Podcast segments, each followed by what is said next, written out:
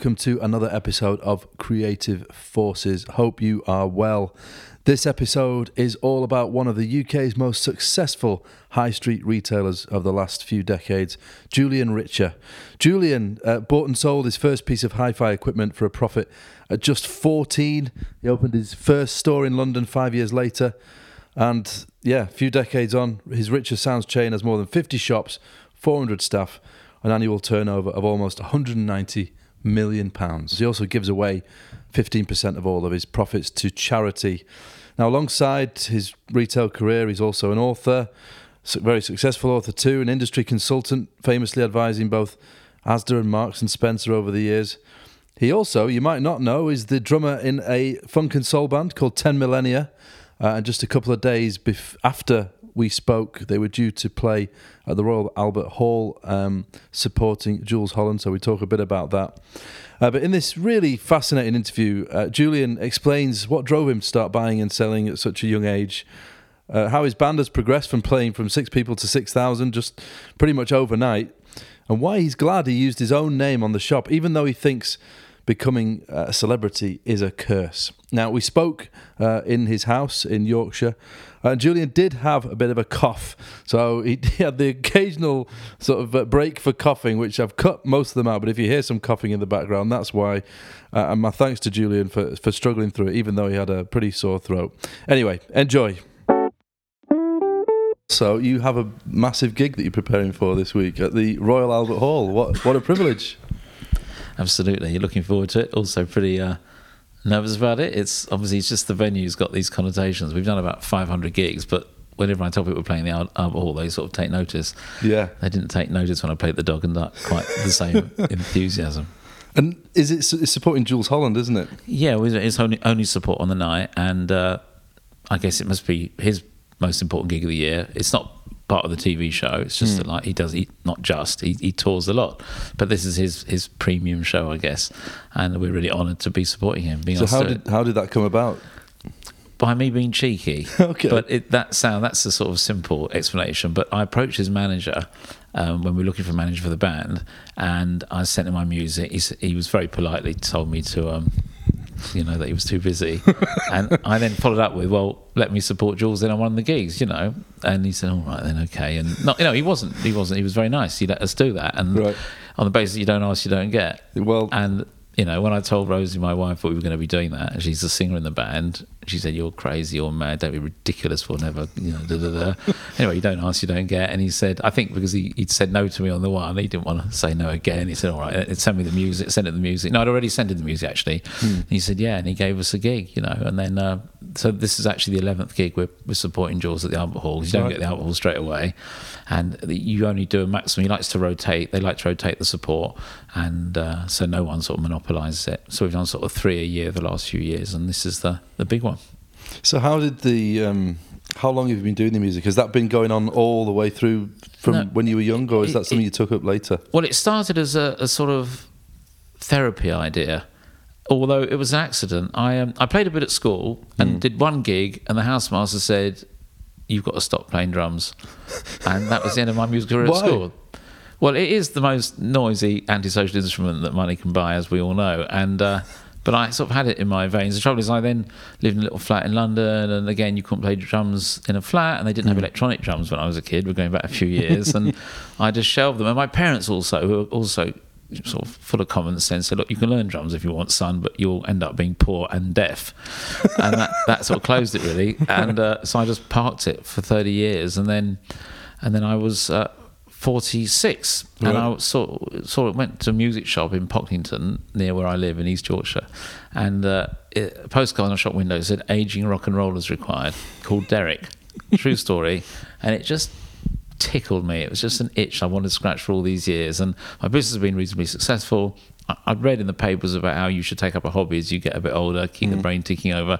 So I called Derek, who'd been diagnosed with Parkinson's, and uh, he, he he played as a kid and he wanted to put a band together before he was too ill to play. True right. story. And we uh, uh, and we got together and we were terrible. I mean, absolutely terrible. I mean, embarrassingly terrible. The only gigs we could get were charity gigs, and yeah. we were supposed to be helping them. I think they were helping us, being kind, and we couldn't because we couldn't charge. So we gave our time for nothing and um, we we got better in time, and then Derek was too ill to play because of his Parkinson's, and he, he passed away this year actually. And Mm. Oh, this year? yeah, I mean, Oh, I'm sorry to 13 years later, he, he- and dear dear, we became dear friends. Wonderful, wonderful. And we dedicate all our music to him. Actually, the albums we've done, and uh, haven't forgotten him, of course. So good man, and he got it started. Got us started, and you know what it's like once you start something like you and your podcast. Yeah.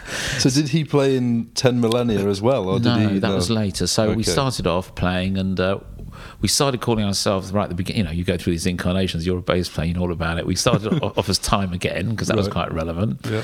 And then I started doing gigs, and then Rosie. Derek became too ill to work uh, to play, so I then joined a jazz trio. Uh, they then I played for six months for them for free, and then they took me, you know, outside a gig and said, "Sorry, Jules, this isn't working." And I was literally in tears. I was so upset that I'd been thrown out of the band. So I vowed that I wouldn't ever get thrown out of a band again, and the only way I could do that was by naming the band after myself.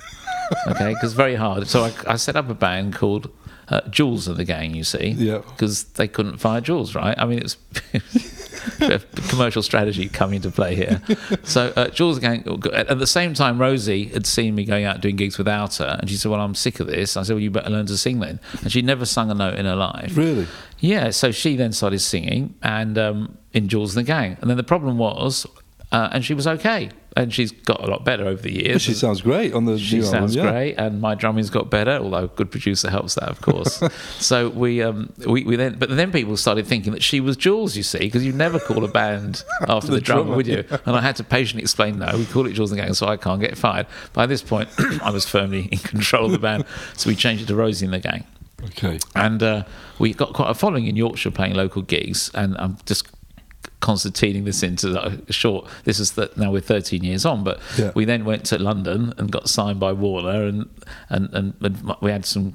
Good advisors after going through some bad advisors, found some really good people, and they said, "Look, Rosie and the Gang's a great name, but it does sound like a bit of a, a mitzvah band, you know, a bit of a function band, and you're in London now, you know, talking slowly because they thought I wouldn't understand, you know, Yeah. but uh, they didn't realise that maybe Did I was know- under there. I don't know, but uh, I've been in Yorkshire over thirty years and absolutely love Yorkshire. But um, uh, ma- anyway, so we we we re- renamed the band Ten Millennia. Now, Ten Millennia was my name that I came up with because I studied Wikipedia and the history of Yorkshire, and there've been settlements in Yorkshire for ten thousand years, Okay. and we- we all lived, worked, and loved Yorkshire. Even though we weren't all from Yorkshire, and we like the ten, we like the ten millennia. We thought it was a really nice subtle link to Yorkshire. There are five million people in Yorkshire, so let's try and keep them on board, and hence the name. And actually, it's sort of grown on all of us quite nicely Hmm. Just as an aside, actually, why why how come you live in Yorkshire? Because you because my didn't grow up in in uh, Yorkshire. You No, grew up well- in London. Well, my wife's from York, and what happened Okay. was we met in London. She was modelling in London, and uh, I was working in London. We met on a blind date. I joked that she couldn't believe her luck, but it was probably more the other way around. And after a few years of sort of living in a flat, sort of working six days a week, reading the papers on the seventh, and going back to work again, I saw an advert for a house in Yorkshire that was ridiculously inexpensive compared to London prices. And I persuaded Rosie, Let, let's go and have a look at it, which she didn't want to do and we did, and it was completely unsuitable. It was falling down, had negative value. But while we were there, we'd gone up, especially for the day on the train. We said to the agent, who's a friend to this day, this is 32 years ago. Uh, this is a guy called Tim Blankin, and he, uh, I said, show us something else as we've come all this way. And he showed us two other houses, and the, the second house of the three uh, was lovely, much much smaller, but better condition, and, and uh, you know we're, we're you know we're very happy here to this day where you're Yeah. sitting. And so, yeah, I mean, do you pref- you prefer the lifestyle here than than back in London? Obviously, you're saying it was so busy there, but do you do you think it helps you in terms of all the things that you do? Well, we in the early days we would just come up sort of weekends. And it was it was mad, you know, because all our friends wanted to come up and visit, and then we go back to work again. It was all a big a bit bit bit hectic. And then about ten years ago, so we over ye- the time we over the years we now spend more time up here, and uh, now I'm literally in the office just a couple of mornings a month. Uh, But um, and I love being in the country. Quality of life. As you get older, you don't need to be clubbing and going out every night. Not that I was ever clubbing every night, but you know, you just don't need the, the hectic, Yeah. the nightlife and all the excitement. And actually, you enjoy other pursuits and think about the you know the clean air and da, da, da, da, and the lovely countryside. And Yorkshire Yeah. is a terrific county, and we're mm-hmm. both very happy here. Just back to the music for a minute. And you mentioned you're a bit nervous about Friday. What you, what are you nervous about? Well, I suppose things going wrong because actually going on stage, I've, we've done this is we've done about twenty big gigs now. We've done about five hundred gigs in total, mostly little pub gigs, and we went from six to six thousand. Uh, people sort of was more or less overnight, and that was a bit daunting. And then you do a few, and a good mate of mine said, when you've done 20 big gigs, it's like, you know, you're used to it then. But I'm just worried about something really stupid happening or going wrong. You know, there have been these traffic hold-ups in London. Have you heard these demonstrators where people are locked in their cars for hours on end? And like, you know, just imagine driving my drum kit to the Albert Hall and stuck for six hours and everyone's waiting for me. You know, things like that. You know, but please God, all you can do in these things is is yeah, not think about it too much and do your practice and and it's God's will. You do the best you can. By the way, speaking of taking your drum kit, you just showed me your drum store before we started speaking. How many drum kits are in that drum store? I don't know. I'm sorry to say, but it must be a few dozen, I suppose. It looked Uh, like about 40 or 50, I think. something like that. I mean, I yeah, I hope by buying lots it would make me a better drummer, but it didn't work like that. So how do you decide which kit to take? Well, the one that fits in the boot of the car. Okay. And is there just one that fits in the boot? I've got I use a Yamaha kit regularly, which has got lovely fittings to it. Hasn't let me down. Again, like other things in life, if you get get one that works, it's not broken, don't fix it, and Yeah. uh, sounds good, etc. So just thinking then about you starting out in business, because you started out buying and selling pretty young, didn't you? Was it 14? Yeah, I wanted to start earlier. My parents thought it was really tacky to be trading before this age wasn't dictated. You know, it just um, earlier on I wanted to trade. They said no, you can swap things with your friends, and I ended up with the biggest electric set before I was you know ten. But um, but then. I went to this a private school at Clifton College in Bristol, which was my granddad left some money for my education, which ran out halfway through, which was very embarrassing. And my parents had to beg to pay it off, you know, a bit of credit. And the kids, they were really wealthy, and my parents were really struggling. My dad was actually studying to be a lawyer then. He took up law at 46, just when I was at school. So my mum had a shop in, in Weymouth Street in Marylebone and supported us, and it was really tough. And I just felt actually good time now to get permission to go into a bit of trade. So I started there th- as boarder from 13 to 18. And I, when I was 14, I said, look, I want to do this, take a bit of pressure off you. And they didn't mind then. And it paid for my, so the money, I started with £10 at school. And the money I made paid for my holidays, um, my, you know, uniforms, my pocket money, just took a bit of pressure off them. So what did you buy with that £10? Well, I bought a, turn, a B&O turntable, Bang & Olufsen turntable, and did it up and sold it for 22 quid. And I had about two pounds of costs with the advert and the exchange remark to sell What it. did you do? When you say you did it up, what did you do Well, to I'm it? not a terribly technical person, so I'll completely, Okay. you know, admit that. And I, I, uh, it just needed a bit of clean up and a bit of servicing and made it look pretty. And it was a, it was a good deal. You know, it's about, you know, finding a, you know, buying well and selling well, and and it sold and ten pounds profit in those days. That remember, this is 1970, uh, 1973, and, and that was terms pocket money. So that took a lot of pressure, you know, just in its own way, made me feel really good, and um, uh, and I was off. I was out the trap. And uh, so uh, at school, then I made, I did my A levels till the age of 18, and I made from that initial £10 about £4,000. By, I mean, that's turning it over, you can imagine, hundreds of times. And I, hmm. my deal was in my mind, I would save half and spend half. And the, the, the money I spent, I had some fun and saved my parents some money. And the other half I saved, which proved to be very helpful when I left school. Hmm. So where did you grow up then before you were the, before you went to boarding school? So I grew up in the poor part of Hampstead in London, near the Finchley Road, near Swiss Cottage, and um, and I went to a, a, a good day school, uh, UCS. It's quite a well-known school, and I was like the, the thickest guy in the class, and I was getting distracted. I found it very difficult working the evenings at home, uh, and I was, uh, and my parents were very disappointed, and they heard about this school in Bristol. And uh, granddad said he would left some money for my education, and it all worked out very well. That I went there, and then of course, when you get to boarding school, there's no distraction because all the kids sit in a hall for two hours every night, and you have to do your homework. I mean, it was brilliant, and that really helped me. Why do you think it was then that you weren't able to perform like you know academically, if you like, at the normal school? I Not think- normal school, but you know the, yeah, the day, day school because yeah. I just think distraction when I got home. There wasn't a, you know, it was a, you know the telly's on and Hmm. the comings and goings, and like I didn't want to stay in my room doing homework with other, th- you know, it was just too easy. Hmm. And maybe lacked self discipline. I hopefully got better. But I, I found it difficult. It was much easier going to a room with a class, a teacher sitting at the end of the hall with a long face, and you've got to keep quiet and get on with your prep, and everyone else is doing it, so you don't feel you're missing out. It was as simple as that, and it worked. And I became from being the bottom of the class to actually one of the better kids academically. Not that I was interested in acad- academics. But Is that so? Your mum and dad effectively decided to send you there because you weren't doing as well as they hoped. absolutely. Yeah. And I was terribly lucky. Only 7% of kids in this country go to private school, and more's the pity. So why do you think academically? You said you weren't that interested in academic stuff. Why, why was that? Well, I because I had this.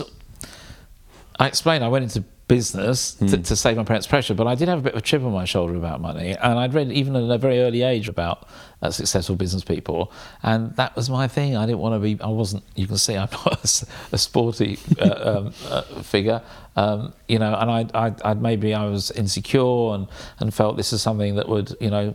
Uh, give me influence, or, or I don't know. I think my parents.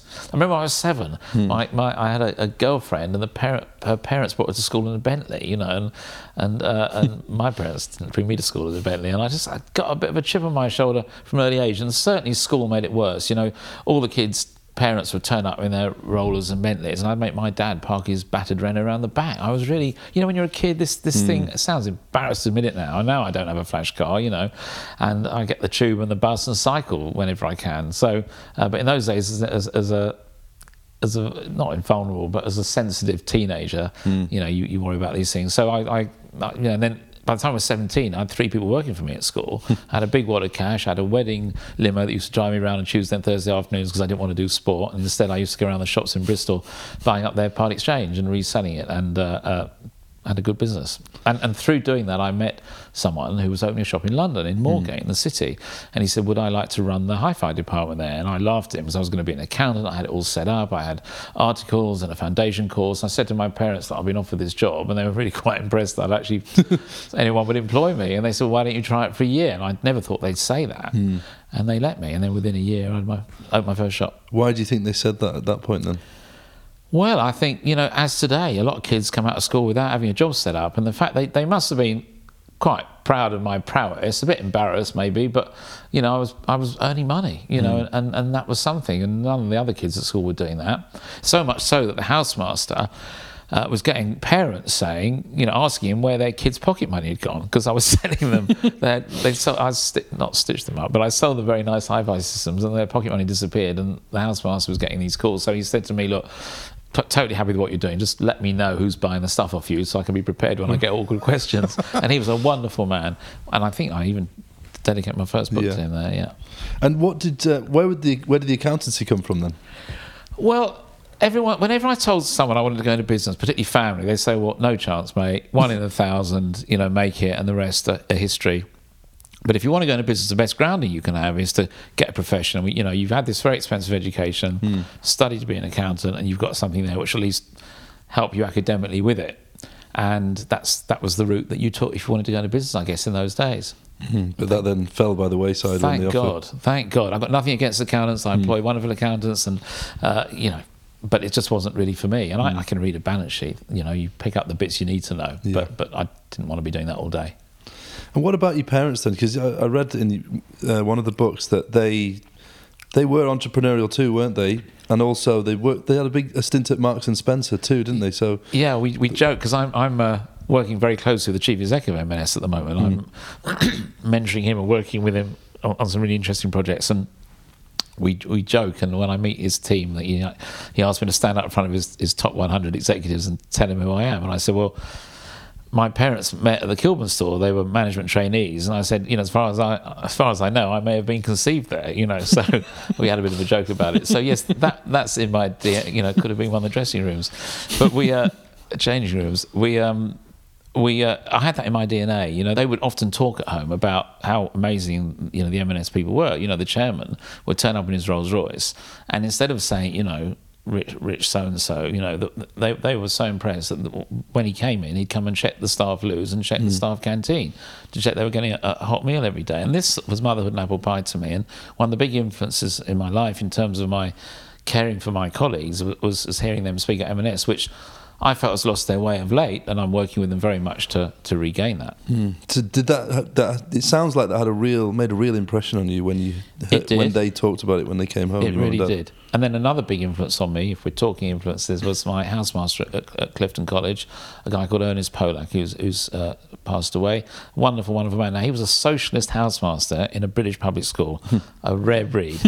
and he would come and tell us about it when he got back from his holidays about how he'd got beaten up, you know, protesting against apartheid. And he was a little Jewish guy, and he'd come back black and blue and made me feel, you know, real, gave me a social conscience, really. Mm. And I, I, was nothing at school. I was a house fifth once demoted, which was the lowest form of prefect you could be when you left.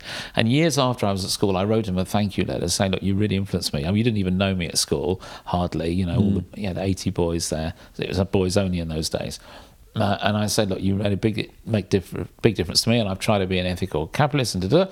And uh, we we we started writing to each other. Then he, he came to stay here several times, right. uh, all the way from he, he went to Bath after he was in Bristol, and I was thinking he was uh, at a school there, and we became friends. Mm-hmm. And uh, I mean, I don't have flying machines anymore, but when I did, I I I let him borrow the. I had a jet and a helicopter, and he, I let him borrow them as a little perk of uh, an ex ex schoolboy that he taught, and that was that was he had a lovely time, and nice. that, that was nice. And yeah, you mentioned that your parents were entrepreneurial too, weren't they? What were the businesses that they had? Well, mixed mixed results really. So they met at M&S, and Dad started a business which failed. He had a little business. In, in, he was the first guy to bring velour into this country. It's a textile, you know, mm. like velvet, yeah. and that that failed unfortunately.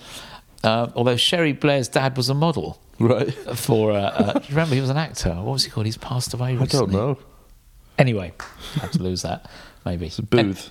Booth, Booth, isn't Booth, yeah, That's exactly. Name, isn't it? You'll have to, if you're interested, you can research. Yeah, but I just remember that, that. a nice-looking, sort of blonde-haired, tall guy, and he did it at modelling for Dad's company. But it, Dad wound it up after a while. Couldn't make a living out of it, and Mum supported us. Well, Dad took up law then, mm. uh, as I mentioned, and she had a this shop at the corner of Weymouth Street, Marylebone High Street, just selling women's fashions. So a bit of retail in my blood there. The M&S background. Dad was yeah. entrepreneurial; that he bought and sold things at home, uh, you know, second-hand stuff, and just just one man band trading just from home and I was uh, maybe inspired me a bit as well. So, what do you think it was that you know made you feel? I know you said you had a chip on your shoulder, and but what was it that made you feel that you could do this? You know, just go out, just that drove you to do it. I guess. Yeah, well, we joke at home that you know I've loads of confidence and no talent, and Rosie, my missus, has loads of talent and not much confidence, and you know, but we, we rub along really well. So I think I think confidence helps. But I do when people say to me, "Well, what do you put it down to?" Well, I've, the limited success I've had, I think that, that, that, so when we talk about luck, we talk about I talk about passive luck and active luck. Mm. So passive luck is look. Thank God I wasn't born in a wheelchair in a poor country. You know, I've had a good education, upbringing, able body, able mind. Um, and active luck is taking advantage of opportunities. Mm. So I hmm. think that that helps enormously.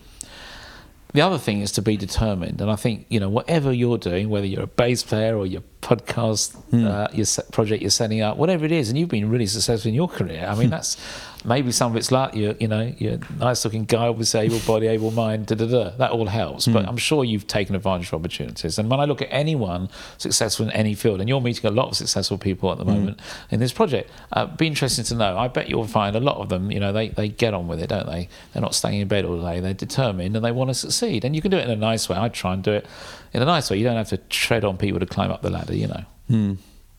And I guess you must have made some mistakes, I guess, in those early days. This morning or yesterday evening? yeah, not a day goes by. I think it's really important, though, to admit your mistakes and learn from them. But of mm. course, we still make mistakes. The people that tell you they don't, I mean, it's rubbish, absolute rubbish. So, all the time. And a big thing about business, for instance, is this Kaizen, uh, continuous improvement. It literally means it means good change mm. in the Japanese. And in retail, you know, you're buying stuff and selling it. You know, if you don't go forwards, you're going backwards. Everyone's going to try to undercut you and be better mm. than you. So this idea of continually improving what you do, from learning from your mistakes, is an integral part of, of whatever you do in life. Really, if you're running or painting or playing music or running a business. What was the biggest mistake you made in those early days? Gosh, uh, I mean, literally, there's so many. But I think in the early days, I was, I, I didn't watch the cash uh, there was money coming in. Of course, you in the early days you think turnover's profit. Mm. You suddenly realise that at the end of the year that you've lost money, and so that that was a big lesson in terms mm. of tightening up the controls because we all love selling stuff, don't we, and doing the fun things stock takes are not glamorous. You know, we stopped even trying to make them glamorous at work. We say, look, we've all got to do things in life we don't like, me included, and mm. that's what you know. You get up at what four in the morning every day. Sometimes days yeah. you're working. So we all have to. You don't like doing that. You might don't, maybe you don't mind it occasionally, but hey, we've all got to do things in life we don't like, and you, yeah. you know, got to eat your greens before you have your pud. And so the stock taking is part of that. You know, and, and keeping keeping an eye on the housekeeping really important. I guess that's a real if you're in a cash business, hmm. uh, if you're yeah in any business, watching the cash is important. You can lose money temporarily, but if you can't pay your bills, if you can't pay your staff or your suppliers, you're out of business. Hmm. And so that was was that the source of the sort of main problems then in the early days? Yeah, absolutely. So hmm. we'd grown. We we put an ad in the Exchange Mart. I had my little shop at London Bridge, and we put an ad in the Exchange Mart for an end of line Marantz cassette deck, and people were coming from all over the country to buy this cassette deck, and we thought, blimey, you know, we'd gone from taking a few thousand a week and had gone up to fivefold just on the back of a deal, and we said, oh, well, let's do another deal, and got any more cassette decks, Mr. Marantz, you know, and, da-da-da. and it grew from that. And then we figured that people were coming to visit us, we could mail order them, but mail, postage was much more expensive then. It wasn't like next day delivery, and mm. it was quite primitive. People wanted to see it, maybe didn't hadn't heard of us, maybe didn't trust us. So people were coming to us from Manchester, mm. and we figured for every person that came from Manchester, 50 people weren't bothering to come. So uh, I got on the train. And I looked on the map actually, and, and, and Stockport was on the motorway junction Yeah. between Leeds and Liverpool. So a much better access point. So the agent there, we, we hired a limo for the day. Where about five of us from London came up, sort of never been the north before, you know. and uh, uh, the local agent tried to get us into these leases and expensive shops. And on the way back to the station, literally opposite the station in Wellington uh, Street, there was um, one shop for sale of freehold. In between, the only things in the street were, were a public loo and a bookmaker, and that was it. it that's how bad it was. and it was a freehold for ten thousand pounds. Now, this was a few years ago. This is thirty odd years ago, but it was still. Um, 35 plus years ago, but that still wasn't a lot of money then. And that, you know, the agents were saying it's rubbish, no one will go there. But the whole point was we are going to be a destination. So anyway, we bought it, we opened it, we had queues around the block. You know, it was mental. And is that the same site that Richer Sounds is on in now? In Stockport, no, we, we, we grew out. It was so small, Right. and we, we literally had to move. And we now got three or four shops in, interlinked now in Hillgate in Stockport. That's you may right. have seen on the corner. Well, I I did. I was born in Stockport, funny enough. Oh, I didn't realise now that. live in Manchester. But I, me and my brother, we both got our um, first sort of hi-fi separates from Richer Sounds. You're saying all the right things, buddy. In 1993. well, there you go. I think we've still got the receipt somewhere. There you go. So that was 25 years ago. Yeah. Gosh. So yeah, you've got the you've got more than one site now, haven't you? That's right. They're all locked together. It's, it's three or four windows in a row. It's four or five maybe. But Yeah, as soon as they right. come, we buy the next door. Yeah. Yeah, it's going really well. so that, was my was second that store. the that was the the moment when you realised that it could work as a as a chain. That was the sort of real flashbulb moment because Yeah. I had a friend who had a shop in Barking who made a lot of money and he called Hyperfi. I don't think it's there anymore. And he invested the money in property, did a very nice living out of it. But I was I'd opened the shop at 19. So did I want one shop the rest of my life, or and you know, or should I have a go? At actually trying it nationally, and this really. So I was about 21 when we opened in Stockport, and then it proved if it weren't Stockport, it, the next one was Birmingham, then Bristol, then Leeds, and Edinburgh, then Cardiff, and Liverpool, and whoosh, we we're away. Now I opened something that didn't work, and we had to relocate some, and da da da. But but generally, it was very successful. It's interesting as well about the shops, I think, because um, just in terms of the name, because you're not one necessarily for publicity, are you? But calling it Richer Sound, you know, very much your name on the top of the shop. So why was it? Why was that the choice? Well, two things to say about that. First of all, it wasn't my idea. Hands up. So what happened was, when I was working in the shop in Moorgate when I left school, do you remember? I was that's what I did. Hmm. Well, they opened some more shops. and They wanted me to be group retail manager within a few months of the five shops. And one of the shops was at London Bridge, and it was the front of a unit which was being used for offices at the back. And when I was visiting the shop, the guy at the back said, "Look, do you want to take the shop over? Because I, I want to get rid of the space. Why don't you? Why don't you take the shop? It was a rent, rented shop in London hmm. Bridge Walk. It was a little walkway that linked London Bridge to London Bridge Station with seventy thousand wealthy commuters passing every day. Unbelievable. Hmm. So um, the rent was sixty-seven pounds a week. It's ingrained in my memory. And this lovely man, Vic Odden, had a photographic shop a few doors down, and he used this as overflow office space. A Wonderful man, and he was called Vic Odden's Photographic. And I said, Well, I'd like to. I made a bit of money at school. And we got had a little chat. And he said, Well, come to dinner. And his lawyer came to dinner, the three of us. And we got on really well. He was a lovely man. And I said, Well, I'll put in my two grand from school. But, you know, I need more than that. And he said, Well, I'll put in 20 grand. But he wanted most of the shares. So he took 67%. Um, uh, what did I start with? No, I took 27% hmm. and he took 70, at least remember, 73, because legally you had to have over 25, I think. Hmm. It was just over 25, maybe 26 I had, and he had 74. That was hmm. it, 26, 74. But so he had controlled me. He controlled the business. So I repaid. So we, we did that. That was Richer. So and he said over this dinner uh, name, why don't we call it, you know, Richer Sound and Vision? A trade as Richer Sounds, and that was hmm. his idea, and it was a great idea. Now, the reason I like it, you're right. I, I loathe this cult personality cult, and I won't name names, but we all know there's certain people that you know billionaires who don't pay tax and think they're really clever, and you know, and then if they're ever caught with their trousers down, the whole business then suffers. Not that I'm planning on that, but the the, the and, and I'm really in, you know, I'm, I'm really into the team effort, and I do feel terribly guilty, you know, in all sorts of ways. I've been so blessed, I'm so lucky, and it's very demoralising for the team, which I really care about. So, as a rule, I haven't done any profiles. I once did for the FT a, a little one, and of course that got syndicated everywhere, and that was a few years ago. So even that was a perfectly nice article, and I was recorded undercover recently uh, by a national paper by a very nice chap who again wrote a nice profile. But as a rule, I do not, I do not cultivate this personality. Yeah, uh, I've seen, you've said that actually, you know, the sort of celebrities a curse. I've, I've read that you'd said Yeah, that. I think Why so. do you think that is? Well, more from a for, for the person involved. that even if I mean I know I know some people who are really nice celebrities, but they can't go out. They can't go down the pub. They can't hmm. go down the street without people shouting at them. And there are three things they do. The, the, the great British public. They either say, "Excuse me, can I shake your hand?" Hmm. "Excuse me, can I have a photo?" "Excuse me, can I have an autograph?" Now that's actually quite amusing the first or second time. But Yeah. if you're trying to have a romantic meal with a missus or a business meeting, you cannot go out in public. Hmm. It really and it is really intrusive. I mean, I've never asked anyone for that, but you, people are terribly thick-skinned today, and they think that they own a bit of you. And I think you know, luckily you're on radio, so maybe it doesn't happen too much for you. Yeah. But you know, and uh, that's why I'm doing this for you. I yeah, keep. I never done. I've never done any TV work or video work or YouTube for that reason. Do you feel that that was a a good move for you?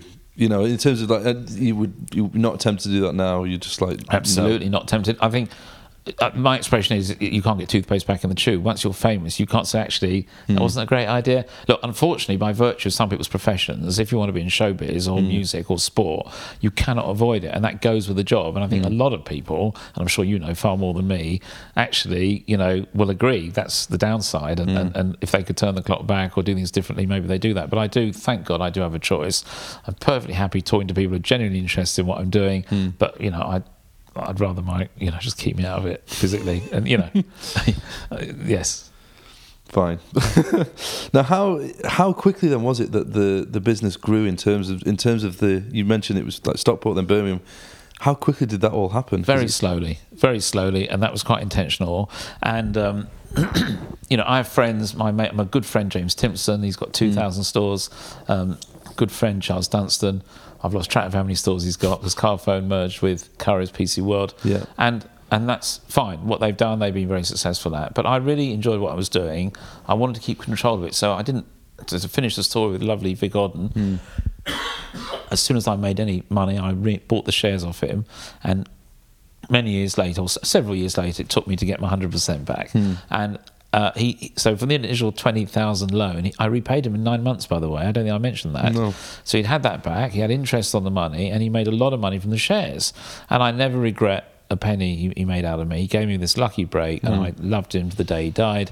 He was a lot older than me, wonderful one. We never had a crossword between us. I never hold it, never begrudged him a penny of that, and, and good luck to him. And he let me buy him out over the years. So, um, so I owned 100. percent So I had a, I had a you know, a dilemma. I could have floated the business, I could have mm. taken the other shareholders, or I could have um, just carried on myself. And I, that's what I did uh, because I really like, you know, a lot of maverick entrepreneurs find it difficult working with other people. And, you know, it's, I, I joke at work that I'm a great team player as long as I own the team, you know.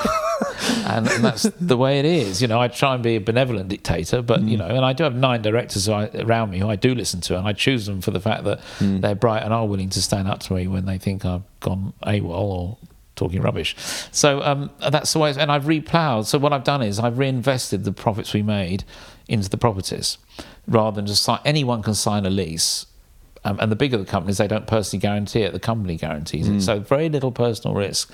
And I, I figured quite early on that property was key to, to businesses because you could have a bad year at work, but the property can go up in price, and that's happened to us very quite often. So um, of our 52 stores, and incidentally, I haven't closed a single store in this terrible recession we're going through. I'm very proud of that. Of the 52 stores, I own 47 of the freeholds, which means again, you know advice of people well okay be determined but as soon as you're able to invest in property hmm. you know that's that's got to be good advice as well Yeah, I mean, it must have. Was there a temptation to go public at any time? Because many people would have jumped at that chance. Was Well, it? Was it a a, on the table at any point? Because, of course, in, you know, advisors make money hmm. out of you taking their advice. Hmm. Um, just like bless them surgeons. You know, I've been to see several surgeons, and you know, if they don't operate, they don't eat. So you must remember when you go and see us. I mean, I don't. Know I'm not.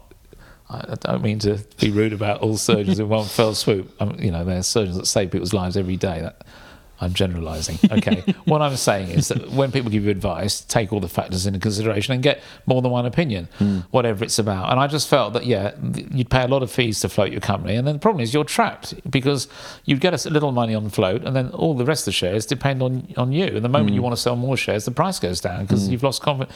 It's, and all the rubbish, you know, entertaining the analysts and the other shareholders and the press having to go through this routine of, of all that nonsense. And I really um, do like doing it my way. Look at my hair. They make me get a haircut.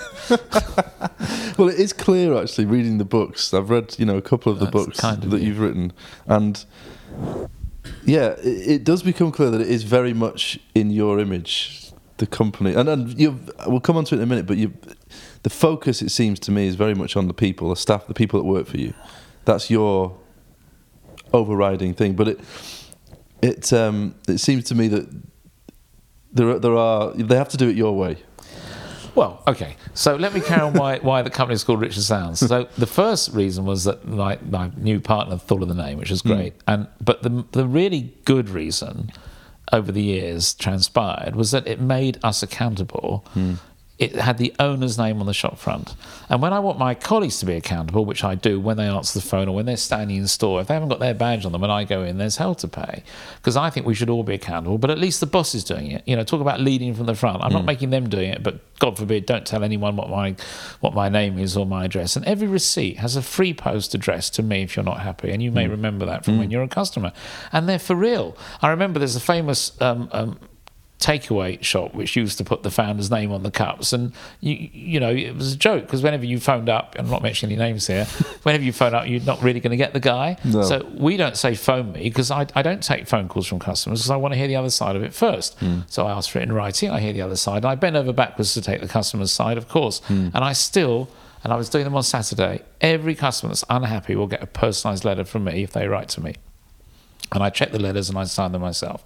So that and that and I met did a gig in Leeds two weeks ago at the Duck and Drake. A guy mm. came up to me and he said, "I know who you are. you sent me a letter 25 years ago and I've still got it." Really? Unbelievable. But that's a true story. So Yeah. going back to my way, so let me explain a bit about this. Mm. Because it's a really important question. Because a lot of bosses say, "Oh, I want to empower my people."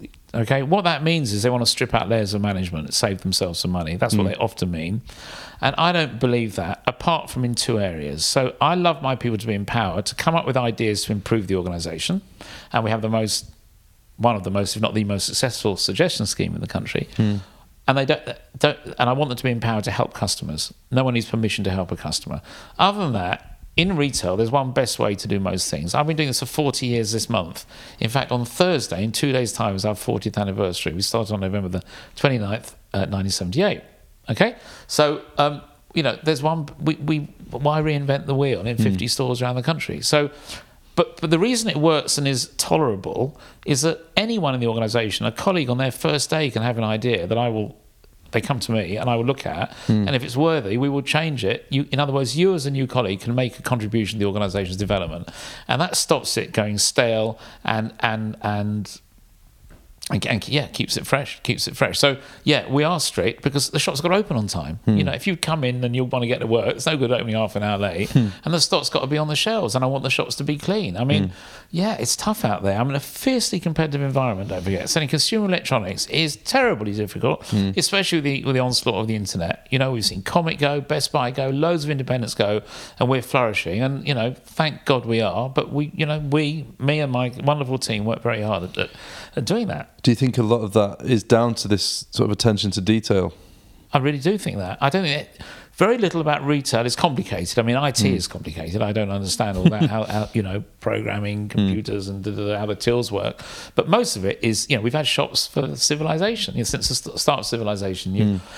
It's the way of distributing products, and, and, and we all consumers want products to buy. So re- retail isn't complicated, there's a lot of detail involved. I mean, real lot of detail. I can show you my worksheet or my papers how, how I do stuff, and Hmm. it, never ceases to amaze me how disorganized people are in life. You know, when I started my band, I was the manager, as, as I said, because it was now my band. Hmm. Trying to get venues to reply to emails, and I mean, you've seen it, I'm sure. Drive you nuts. Think you turn up on the day and they say, "What are you doing here?" it's, it's football night, you know, or "Oh, we got no money to pay you," and I mean, Yeah. it goes on and on and on, doesn't it? And I and I love every time I'm abused by um, um, these people. I secretly think, thank God everyone else is not as organised as me, because otherwise it would make life very difficult for me. I don't always say that, by the way. At the time, I get very angry, but you, you have to stand back and say, well, they're for the grace of God. And no, organisation is key. Attention to detail is a big part of being organised you know, this morning, I, I one of my colleagues had a, a, doctor's appointment. I wished them luck with it. You know, another mate of mine, I'd introduced them to someone. I knew they were meeting today. I sent them a text wishing them luck in the meeting. Hmm. And it's just the detail that hopefully makes us a bit special and makes colleagues feel that I genuinely care, which hmm. I do.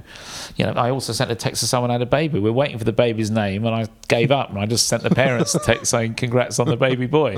You know, my HR de- department sent me an email so I can then text. A nice thing Yeah. to do. So you know, I, I really care, and I do those little things. I think they're important.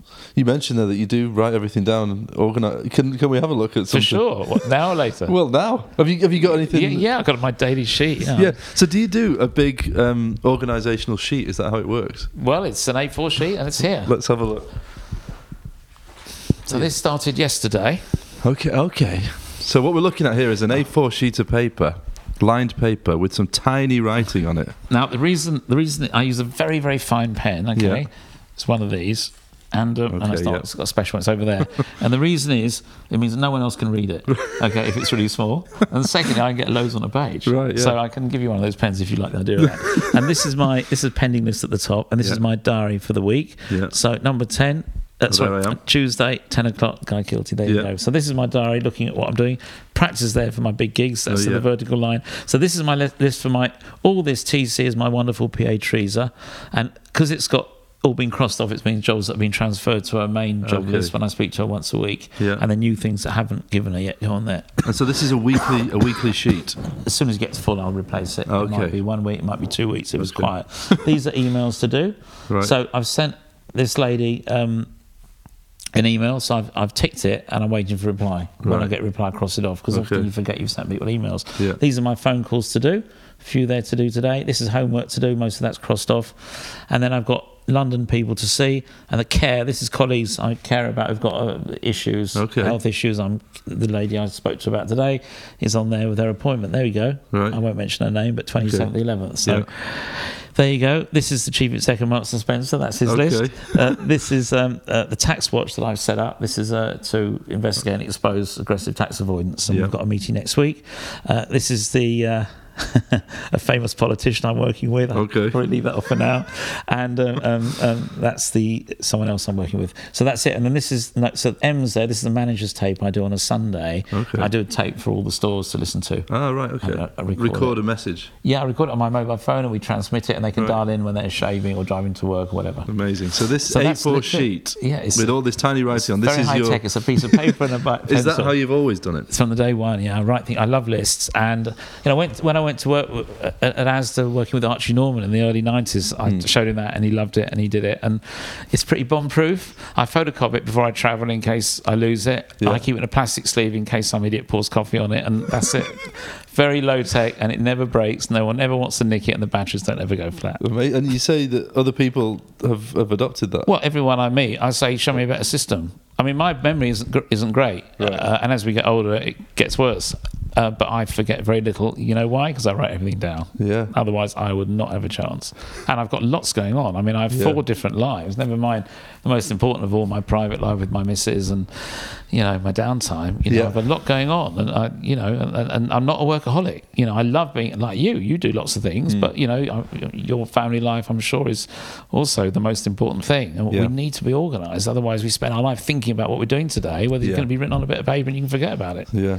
I really feel strongly about this. I know it sounds a bit weird. I don't Yeah. want to sound too. Uh, No, I mean, Extreme I'm, I'm a big list writer as well. Not, I don't, not in quite as tiny type and on a bit as big a sheet as that, but I do try and, uh, I do try and have a list that I work through most of the time. I think you do need it if you've got lots of things You need on. it. You need it. But show me a better system. Yeah. Yeah. Yeah. And I can beat anyone trying to get a date you know, in their computer, and I've got a paper diary. You know, what, what come? What are we waiting for, mate? You know, you free next week or not? You know, and they're trying to dial it up and switch it on and load it, boot it up. Anyway, sorry. You mentioned the four lives, though. How would you class those four lives then? So I've got to give. It sounds tacky, but I've got to put business as not the most important, but it pays for the other things I do. You mm. know, I haven't got a rich dad, I haven't got an oil well, I haven't won the pools. So, you know, I, I had to go to work and I, I can't, you know, I say to my new colleagues, all my new colleagues I meet and induct them and welcome them to the business. And I say, look, it's what it is. It's a business. I, I, we have to make a profit to survive, and that's the way of the world. So that, from that point of view, I talk about it first, and I've been very blessed. And I really enjoy it still. I visit every single store every year. All my colleagues have my private mobile and email address, and I'm there for them. And I, I really do challenge people. Go, mm. you know, if you're really interested, can be bothered. If you're ever in the shop, what's this, what's this strange-looking guy your governor really like? Then and see what they say. But mm. I would mm. hope that the majority would say that I genuinely care, and there've been examples of that. Uh, you know, if you were to pop in. So that's mm. really important to me. So I, I, still love the business, still do it, actively do it, and still own 100% of it, mm. which uh, I'm very pleased about that. the second part of my life is my philanthropy. So brought about by my socialist housemaster. Mm. I can't, I don't know why, but I do have a conscience, and a lot of business people don't. Maybe a lot of business people do as well. In fact, I think a lot more do than are given credit for because we read about the, the real scumbags, you know, the rogues I'm not going to mention any names, you read the papers yourself. Hmm. But there are some dreadful people out there that really take the mickey, and I think that is terrible. And I've always, for a long, long time, I, have treated my staff well from a common sense point of view. And I think the smaller the business, and business owners have to climb up the ladder themselves. They have to work with people. They have to rub along. Mm. If they don't get on with people, they ain't going to last very long. And if I want my people to do what I want them to do, it helps if I'm decent to them. I mean, it ain't rocket science, this. And this became a more sophisticated philosophy over the years. And um, you know, there were a few key moments where I sort of saw the light. I read a great book called In Search of Excellence years ago by Tom Peters and Roger Waterman about 35 years ago. They looked at the most successful businesses in the States at the time. They were academics, these guys. And the only thing they could find in common was the way they treated their staff and the way they treated their customers, even in hmm. completely mm. different industries. So I took a microscope and knife to my business and ripped it apart and went back to basics, even though I sort of done it intuitively. I, I, brought a scientific approach to it, or more scientific approach, mm. and now that's a really important part of what we did, and that led to me writing 25 years ago, The Richer Way, which is still selling very well now. Mm. You know, and had no so ask you about that actually. How did that come about? You actually writing the book? So. The Richer uh, Way. In this very house, um, a, a, a, friend brought along this guy who just moved up to Leeds to run Asda, a guy called Archie Norman. Mm. And we had dinner, the three of us, next door, the room next door, and he just sat through the whole meal writing left-handedly. I remember taking notes, just asking me the odd question, just switching me on like you're doing, and letting me rabbit rabbit away. And um, at the end of it, he said, "I'd like you to come in and meet the board." This is 1992, and um, I said, "Okay," and and I did the same thing then. And he said, "Well, I'd like you to work with us." And uh, okay, I said, but I'm only a small retailer. I'm five foot seven, you know. and they, they, were huge. They had 200 massive superstores, and mm. I had then much half the stores I've got now. And uh, he said, no, you, interesting stuff you're talking about. The way we treated our staff, you see. And we put in some amazing stuff. I was there two and a half years. I went in every Friday, just drove up to Leeds, that's the house. Mm. I sat in, whatever the meetings were, I just sat in them. Or he'd parachute me, say, look, go to Pudsey you know, for, and just lift up the carpet and poke about a bit at mm. Pudsey's store.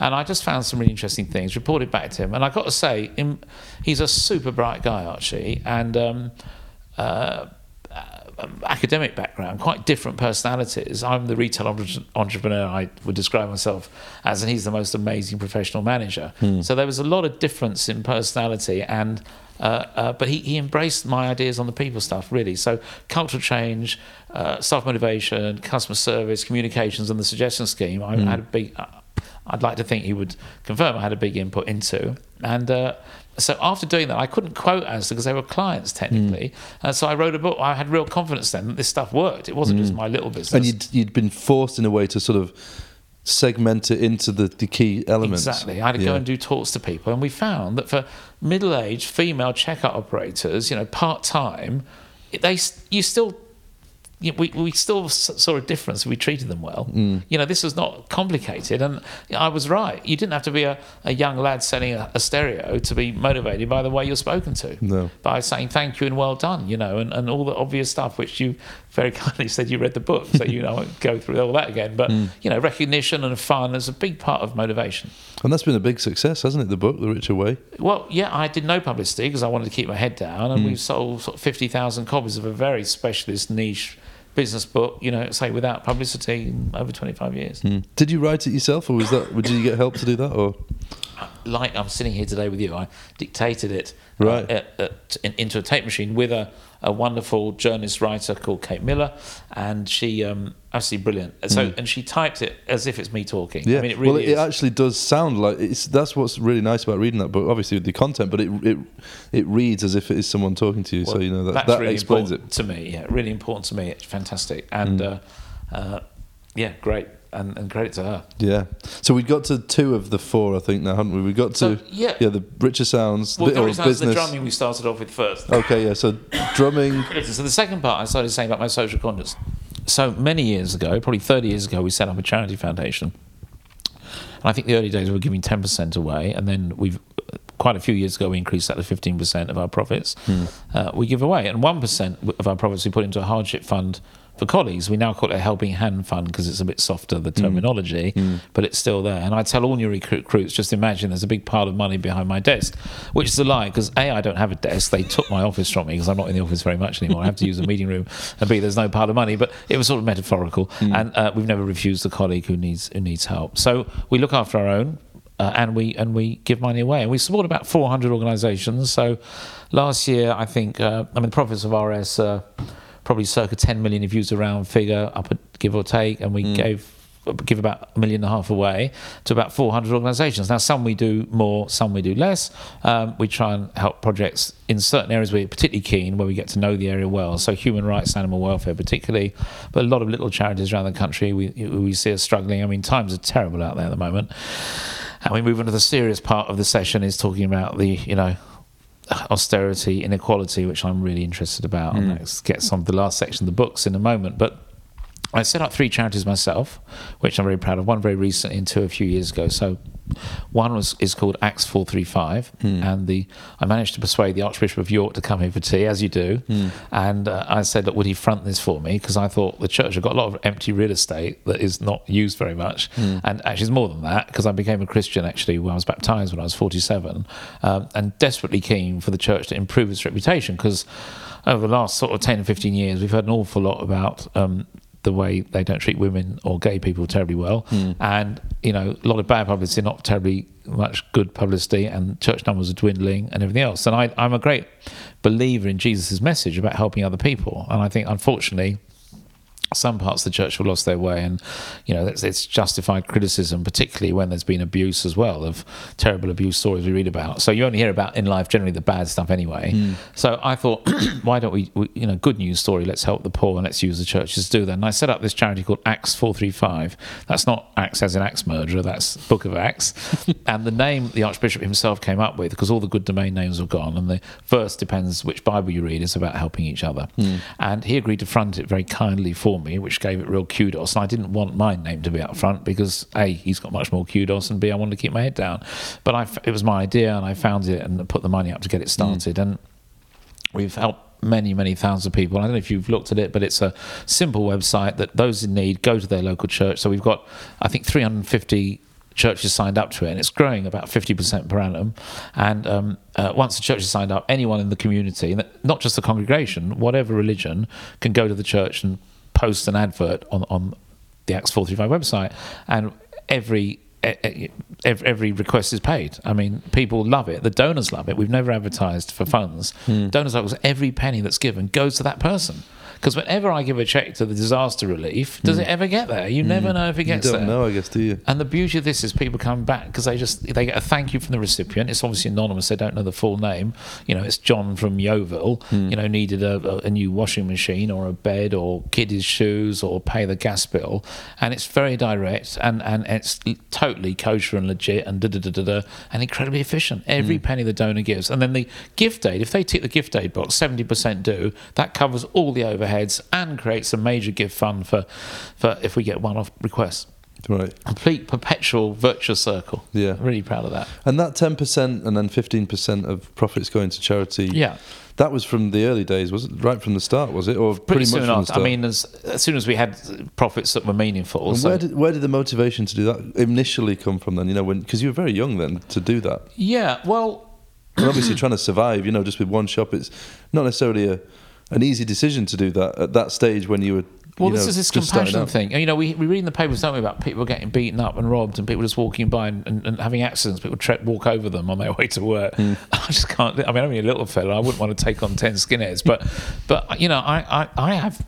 I've just got a compassion gene. I think you either have or you haven't. Hmm. I mean, you seem a really empathetic, nice guy. I'm sure you have as well. You'd stop and help someone in trouble, and then you either have or you Hmm. I'd haven't like got think it. so. Yeah, I'm sure. I'm sure. And I, you know, I, I just, I do care. And I read these stories. You know, I read about Fiona Pilkington. Do you know about Fiona Pilkington? So, No. she suffered horrendous antisocial behaviour with her daughter Francesca, who was disabled, and she Oh. it makes me my eyes well up thinking about it. And she reported it to the police and social services uh, over twenty times. And in the end, she set fire to herself and her daughter in her Oh, this was car. a couple of years ago, wasn't Horrendous. it? was Yeah. a good few years, probably Yeah. ten years ago. Is it now. right? Okay, yeah, I remember the I remember the story. And yeah. it made me cry at the time. I read the story. I just couldn't believe what a society we're living in. And then I thought, well, what can I do about it? So the first thing is research antisocial behaviour. And there was nothing for people out there. Nothing. You're trapped in your home. You don't want to go out because of the abuse. What do you do? Everyone's online in this country, or a great majority of people are. So I set up the second charity was ASB Help, Antisocial Behaviour Help. And we have thousands of people a week going onto our website for advice and every angle, every aspect, everything we can do to help them. And we are now the spokespeople for the industry, you know, hmm. talking because there's no one else doing it by default. I hope because we're good, but, you know, we hmm. were the only ones there. But we're, the important thing is we're helping.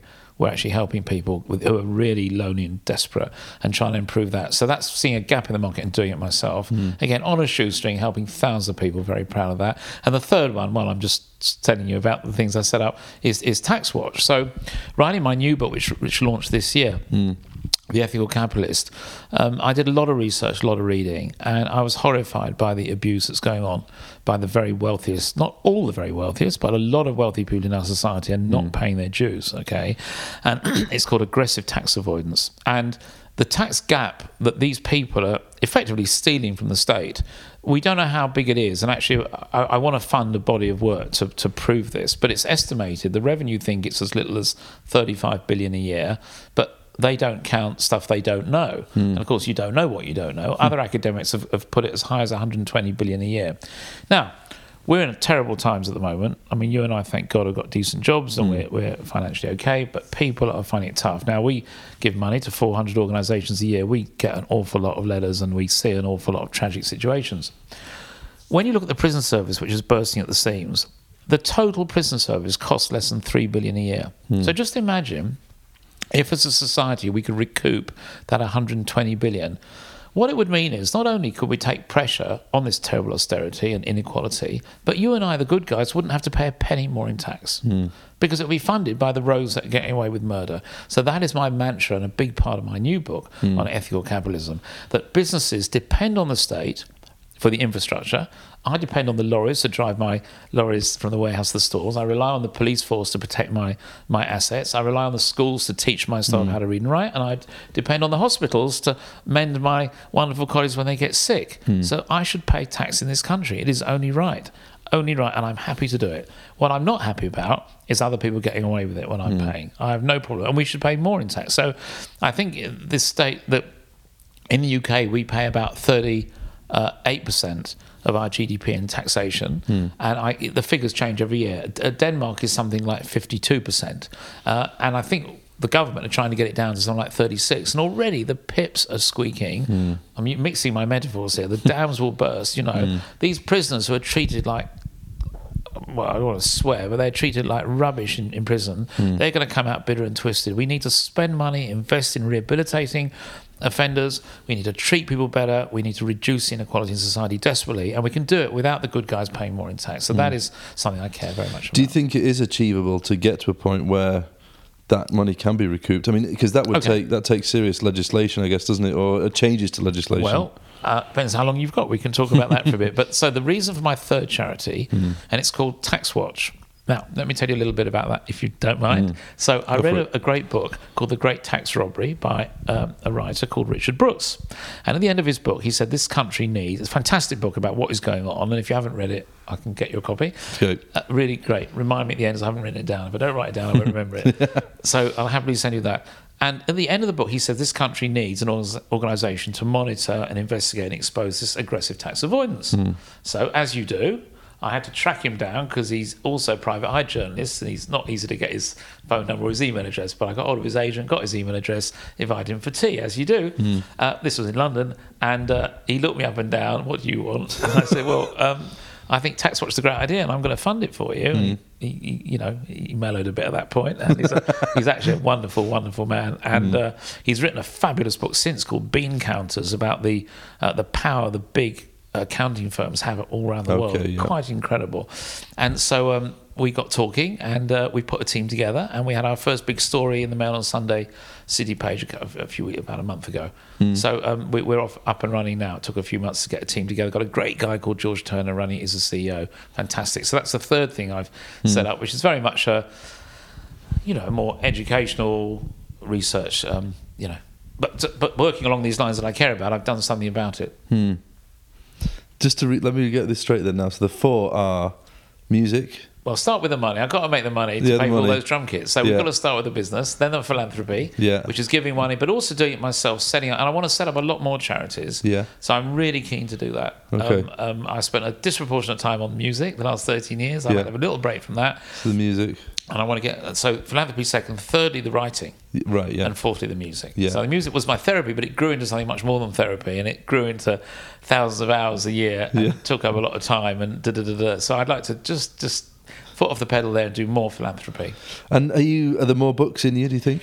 Well, I've just written. I'm in the process of writing on, on the third draft at the moment of a, of a social housing reform proposal. Now, if I publish, published it as a book, I wouldn't sell many copies because unless for insomniacs who have trouble sleeping. But um, it's something again I'm really interested in, as well as penal reform as well. So. And the criminal justice system is absolutely falling apart at the seams. I mean, have you read The Secret Barrister? No. Right, remind me at the end. I'm going to send Okay. some books if you have time. Reading do you list, ever read? yeah. Do you have time to read? I do read. I've got, but I've got a pile of books by my bed. It just grows all the time. all right. But Well, it's good, though. I don't mind. I, I'm always in the market for a new good book to read. and they're not because they're because I like them. They're not complicated. they're not academic heavyweights. But I'll I'll send you uh, if you don't mind. I'll send you a couple of books. Okay. Please. Um, so uh, social housing reform, a passion of mine. So I I bought property over the years. I bought my shops, and then when a shop next door to a shop came up, I, I might buy it. da, da, da. So I've got several hundred properties I own. Hmm. So I know the system. Okay, and over the years, I've made money from retail and money from property. And let me tell you, running a real business, a real hmm. business, I mean like a retail business, is a heck of a lot, heck of a lot easier than, than running a property business. And the joke, uh, joke example I use is if you buy a property and go to jail for 10 years and come out, it's doubled in price, which proves it's not very difficult. now, I'm simplifying it, and I'm sure a lot of you know, developers will be bristling over their cornflakes when they hear this. But um, I, I do think we have to balance the books a bit here. And uh, so social housing is horrendous. So the social housing situation at the moment is horrendous, and what we have to do is something pretty drastic to create, whether it's one, two, or three million homes for people who deserve them. And it's a big project, probably beyond the remit of our chat today, but it's a, a project I'm working on. Okay. And that's going to be that's another book that's coming out of that too. Well, no, it's a project. That's As I a project, The book okay. won't sell, but I am working. I'm trying to lobby uh, politicians at the moment, and uh, their research groups I'm working with. I'm quite proud. I mean, if you're interested, I can give you a copy of my drafts that there. Why so not? Something else Yeah. I can give you if you're interested in. But the social housing situation in this country is a disgrace. We've hmm. sold off under right to buy a million and a half homes, which at the time, like a lot of people, I thought sounded like a good idea when Maggie did it. Give people a stake in their communities and da da da da. But the trouble is, we didn't replace them. Hmm. There was a ban on councils borrowing money, and the problem is now we have an awful lot of people who are either sofa surfing or living very unhappy, cramped lives because of this, or literally living in their car, living on benches, horrendous, horrendous situations that, you know, thank God we don't have to endure. But there's something I can, I feel I can do something about because I'm very, I feel I'm quite knowledgeable about the sector, and I'm a poacher turned gamekeeper. I know all the tricks, and there's some outrageous things going on that we can stop. One thing I meant to ask you um, about when you were starting Richer Sounds was why hi-fi equipment? Okay, well, I'm afraid I've got a real simple answer to that. so I was 14, so I was too young to drive, so I couldn't Right. trade in cars. And I only had £10 stake, so I couldn't deal in property at 10, with £10. So in the early 70s, long before you were born, uh, hi-fi separates. Not that long. Well, certainly sometime before you were born. So hi-fi separates had suddenly taken off. Yeah. You won't remember. We used to have these huge uh, monolithic gramophones, Yeah. which was a piece of furniture out of the fi- post-war 50s. And then someone deve- invented a turntable and an amplifier and a pair of speakers. And this was cool. And all the kids at school wanted hi-fi separate. So that was the thing. It was a boom thing in the early 70s. And I, look, I when we had power cuts uh, in 1974, when I was 15, I- you know, I'm embarrassed to admit I made a lot of money from buying and selling candles because people were in the dark, and I, you know it was a terrible, terrible business. You know, the, the strikes and closing the mines, and I'm, you know, I'm embarrassed to have profit, profited in a tiny way from that. But yes, I was, you know, and I would buy second seconds from the markets in Bristol of mugs from the Staffordshire potteries and sell hmm. them to. To, to, to boutique shops who wanted to sell mugs, so you know I did try a few different things, but, but Yeah. hi-fi was the thing that was sexy. It was it was interesting. It was growing, and I stuck with that. And did that come from the, the music when you, say you know you were drumming? Then did that partly come from that? Do you think? Well, I like music, you know, and again, we had some great bands, you know, in in the uh, Who were early, your heroes? early seventies, late seventies. Well, Elton John, you know, and those. We had Dave Bowie again was then, and the Beatles. My first album in 1966 was Sergeant Pepper when I was seven, or was it 67 when I was eight? I can't remember. it was a long time ago, Hmm. and that was, you know, the Beatles were very exciting. Growing up with all that. Do you So, yeah. remember seeing them for the first time? And I never saw them live. Ever. well, I mean, on TV or, or any? Yeah, I mean, we see clips now, and I can't remember the first time I saw them live, but I remember the, you know, my dad buying me singles, you know, She Loves You, and, you know, Yeah. Can't Buy Me Love, and, and when I was very, yeah, barely a teenager, I had their albums and a little shoebox cassette recorder. I remember we drove to uh, France once in dad's old battered Renault, and we, we mum had a friend who had a flat we could stay in. I remember listening with headphones, didn't have, you know, Walkmans then. You know, the whole journey listening to the Beatles album, you know, just incredible. And Simon and Garfunkel as well, you know, great tunes that are timeless. And maybe people think I'm a bit sad, but I mean, it was it was great music, and a lot of it's still around today. Mm. And did it doing the hi-fi equipment? Did that make you sort of feel part of that in a way that you were part of the music industry in a Wouldn't in one in some way? grand as to say industry, but yeah, hi-fi separates were cool. We had this Yeah. great music. We had growing up young lads into it, and it was yeah, it was a cool thing to sell. It was cooler than selling mugs and candles, that's for sure. And I stuck with the hi-fi. Yeah, I was going to ask you as well. I just remembered about the the whole people side of things. I know we touched on this before, but and because it does shine through from your books that it's so much of your focus is about your staff. And does that? Do you think that directly comes from that M&S experience, or do you think it's? Do you think that was something that you sort of learned as you started employing people for yourself? Exactly. The two things, the M&S experience and my housemaster at school, and then actually doing it. Hmm. Because I'd had that behind me thinking about it, and maybe the compassion genes we're talking about. Hmm. But, you know, I feel for my people. You know, we had our busiest day on Friday of the year. It was Black Friday oh, just yeah. gone, you know, and we had, oh, 27 records. Uh, that week, and I phoned every single manager, you know, and nearly everyone answered, even though they were absolutely exhausted. They wanted to take that call, you know, because they're so proud they worked so hard and done so well for the business. And I was so pleased I did it. I felt guilty phoning them late after a long day, and actually, as they took the call, they were so pleased, and that just, you know, warned me. I mean, I really care. I, you know, we, we I get a colleague care report every week. You know, a lot of bosses get reports about all sorts of things. And I, the most important report, even if I'm off, I get a colleague care report, and it can be anything from four to twelve pages long, of colleagues that are receiving. Uh, uh, uh, healthcare, um, counselling, uh, suffered bereavements, anything, and I have their personal mobile, and anyone's it's updated for me every week, and I will pick up the phone to people, you know, and and I think they tell me that means a lot, and I, you know, I hope it does. I mean, I do it because I genuinely care about them.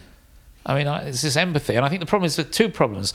Companies either get so big they lose touch, and I always think when you walk in and see the cleaners in the morning, hmm. you know, you haven't lost touch. When you're running a company with mines in Angola, you don't see the conditions of the poor miners. So mm. one thing is scale, and the other problem you become removed when you have a public company because the shareholders don't walk in and see the cleaners in the morning. Mm. The shareholders want their screw twice a year and their dividends. They don't give a monkeys about the conditions of the cleaners or the miners.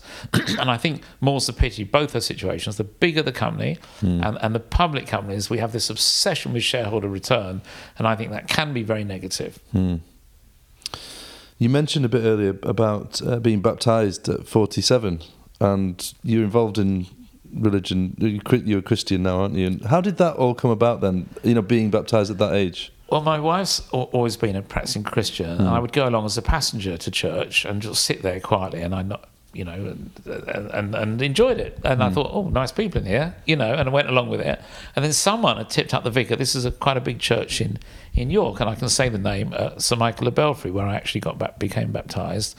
And uh, Roger Simpson, who's now uh, retired, was the vicar there. And someone had tipped him off, I think, that I had a few bob. And I'm not saying that he's a mercenary character, he's a wonderful character, he introduced me to God, but he, he latched on to me, bless him. And what he wanted to do, actually, and it was for good reason, he wanted to set up a, a, a business group to do the Alpha course. Now, have you heard of the Alpha course? No. It's an introductory introduction course to uh, Christianity over 10 weeks. It's sort of an hour a week for 10 weeks. And he'd done a business. He'd been in Vancouver and he'd done a course of business people there, and he really enjoyed it. He liked business people for some reason, and uh, he, I said, "Well, you can use my home, and I'll provide the food, and uh, you bring the people." And we did. And after ten weeks, everyone enjoyed it, and asked him to do it again. So he did another ten weeks, and after that, they they wanted him to carry on. He said, "Well, this is my Friday off. I'm sorry, do it yourself." So that was um, that was 12 years ago, and we still meet every Friday. Now, if I'm travelling or not around, I don't go, but I let them use my house. I provide the lunch, and we now have well over 100 people that come, but they don't come every week. So every week we get 20 to 30 guys. Now it's men only, and I support a women's group that meets in parallel because I don't want to be accused of sexism. Mm. The reason we do men only, this was his suggestion, is that men feel comfortable talking about men's things as women do themselves, and that's the way we do it. And I say I've very happily funded it's, the wives meet somewhere else. I offered them to use our premises; they didn't want to. So that's been a nice thing we do. And a lot of men like it because they can talk privately and they can talk back. So we we do uh, readings and a hymn, and we have different subjects and different members come up with a theme. And it's a discussion group more than a someone in a pulpit talking at you, and they like that. And has that that sort of being baptized and embracing that has that had had a big impact on your life? Well, it reinforced my thoughts. It sort of uh, put them into a system because Jesus explains it well, you know, and, and in such simple language from 2,000 years ago. And an awful lot of things that happened in the church after he died, you know, they're, they're, they're arguable, debatable, hard to prove, and all the rest of it. And I hmm. don't get too stuck into scripture because then you start arguing with people over taking things too literally. And I just don't do that. Yeah. And I just like Jesus' message, and I think it's pure and simple. And We just stick with that. I won't fall out with anyone. And please remember, you know, Jesus didn't go to church. You know, he would teach under a tree, and he was actually disillusioned by his own church, the synagogues where he'd grown up, and he hmm. just wanted to, you know, people to to to, to do it his way, which he thought was the right way, which I totally agree with. Hmm. You mentioned your wife uh, just then when we were talking about this. I mean, you- you're in the band together. Has there ever been any creative differences in the band? There's ever not been any creative differences. well, I um, with some trepidation, I invited her to join, and we do have our moments. On the one hand, we have great highs together, you know, and every gig is analysed in, in, in, in to the nth degree, and every gig is different, as you all know. It's amazing and unpredictable. So when people say, "Are you nervous about Friday at the Albert Hall?" You're just worried about what can go wrong, you know, as I said before. But um, so yes, we have our moments. The hardest thing is when I feel I've been let down by perhaps members of the band, and the immediate band are terrific. The five mm. five of us get on terribly well, and they're really good guys. But sometimes we've had other people join us and supplement the band, and maybe they're not doing things as I'd like to, and maybe I have to sometimes tell people off, and then of course it gets very difficult because Rosie then tells me off, and you know it all it all, it all hits the wall, as they say. So on those moments, I sometimes regret inviting her. I do love my business where I am the absolute authority, the benevolent dictatorship um, uh, mode. Sometimes suits me better, but no, I hate upsetting people, and I regret it afterwards. I do lose my temper sometimes. You know, I have many faults. You know, that's the next tape we'll have to do, but um, that'll be even longer. But of course, I have many faults, and sometimes I, I, I lose it. But I do regret it, and I'm sorry, and I do apologise afterwards. Fair enough. All right, I'd like to. Um, Is your wife in your band? no, she's not. No, no, she she's not involved. So uh, She's very happy for me to do it, but There you go. There you go. she- I think, yeah, so similar similar incidents would probably occur if I, if we were in it, together. it can be difficult, but it's lovely. You know, it, it's very very nice doing it together. And she hmm. turns around, we're on stage, and I'm smiling at her, and you know she's got the real hard job to do. I'm very small, so I can hide behind my cymbals, and I can walk in a venue after a gig, and people don't even know I was playing drums. Yeah. But she is. Everyone's looking at her, and She's front know, and centre. She's really got a tough job to do, and I hmm. totally respect her for, for going up in front of five thousand people, all eyes on her. And you know, when you're on stage, as you know, hmm. you cannot see the audience. You know, No. big, in these bigger venues, you cannot see anyone. It was completely daunting and weird. Anyway, So I'd like to finish uh, by asking three questions that I ask everybody. okay. So the first one is do you have like a, a routine every day that you go through? I know you've got your list, so that's clearly a, a sort of weekly or fortnightly routine that you is big part of what you do. But is there is there a set of things that you do every day to get ready for the day? Definitely. As I get older, so I'm pleased God going to be 60 in a few months. And my dad dropped down dead as soon as he was 60. And uh, I was sort of rather mindful of that. His dad died at 58. And I, you know, I'm in this lovely position. I'd like to be around for a bit longer. So I do look after myself. I know it doesn't appear like that, but um, I do. Uh, I, I do my stretches and my exercises every morning. Terribly boring answer, but you did ask. So, So you do what you do stretches. yeah, I do my 100 press ups every morning, my 50 sit ups, and my, da- da- da- my 20 squats, and uh, Really? boring, boring, boring. But I do all that and stretches, and I, you know, and I do weights, you know, when I that as soon as you wake up, you just do that? I try or- and do it, get it done with. I don't enjoy it madly, but I uh, also I, have had a bad neck from drumming, so I do neck exercise as well. So the whole thing, the whole caboodle takes about half an hour, forty minutes, but it sets me up for the day. So you did ask, so you're going to get it. And then the other routine thing is I try and eat healthily because Yeah. again, terribly important. You know, we eat so much crap, and there's so much when you're traveling and Yeah. working. It, you you go to a corner shop, you try and find a piece of fruit. You know, it's if you're lucky, really difficult when you're traveling. So I do try and make sure I have a healthy, uh, you know, uh, multi-nutrient breakfast. What's your typical healthy breakfast?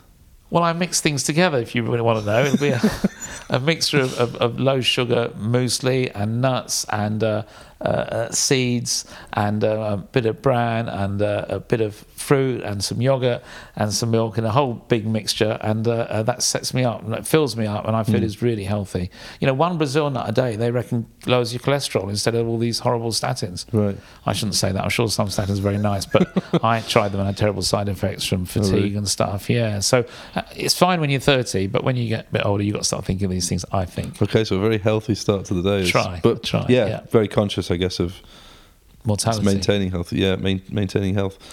When second question then, when you look back over everything, obviously you've got your four different lives, so this could be from any of them. But what's the one thing, if it's possible to say, that you're sort of most proud of? What you look back on and you think, Am I allowed to drop a few in there, quick ones? Or Yeah. what? Okay. Well, Guinness Book of Records was lovely. Highest sales per square foot of any retailer Yeah. in the world was still in there. that's for the shop in London that was London Bridge. Yeah. So we're not there anymore. We've moved since, Yeah. but we held it for 20, 25 years. I think we're still in there. Yeah, so Uh, it's the highest sales per square sales foot. per square foot. That's yeah, right, isn't it? Yeah. unfortunately not profit, Yeah. and it helps that the shops are small. But hey, we're in there.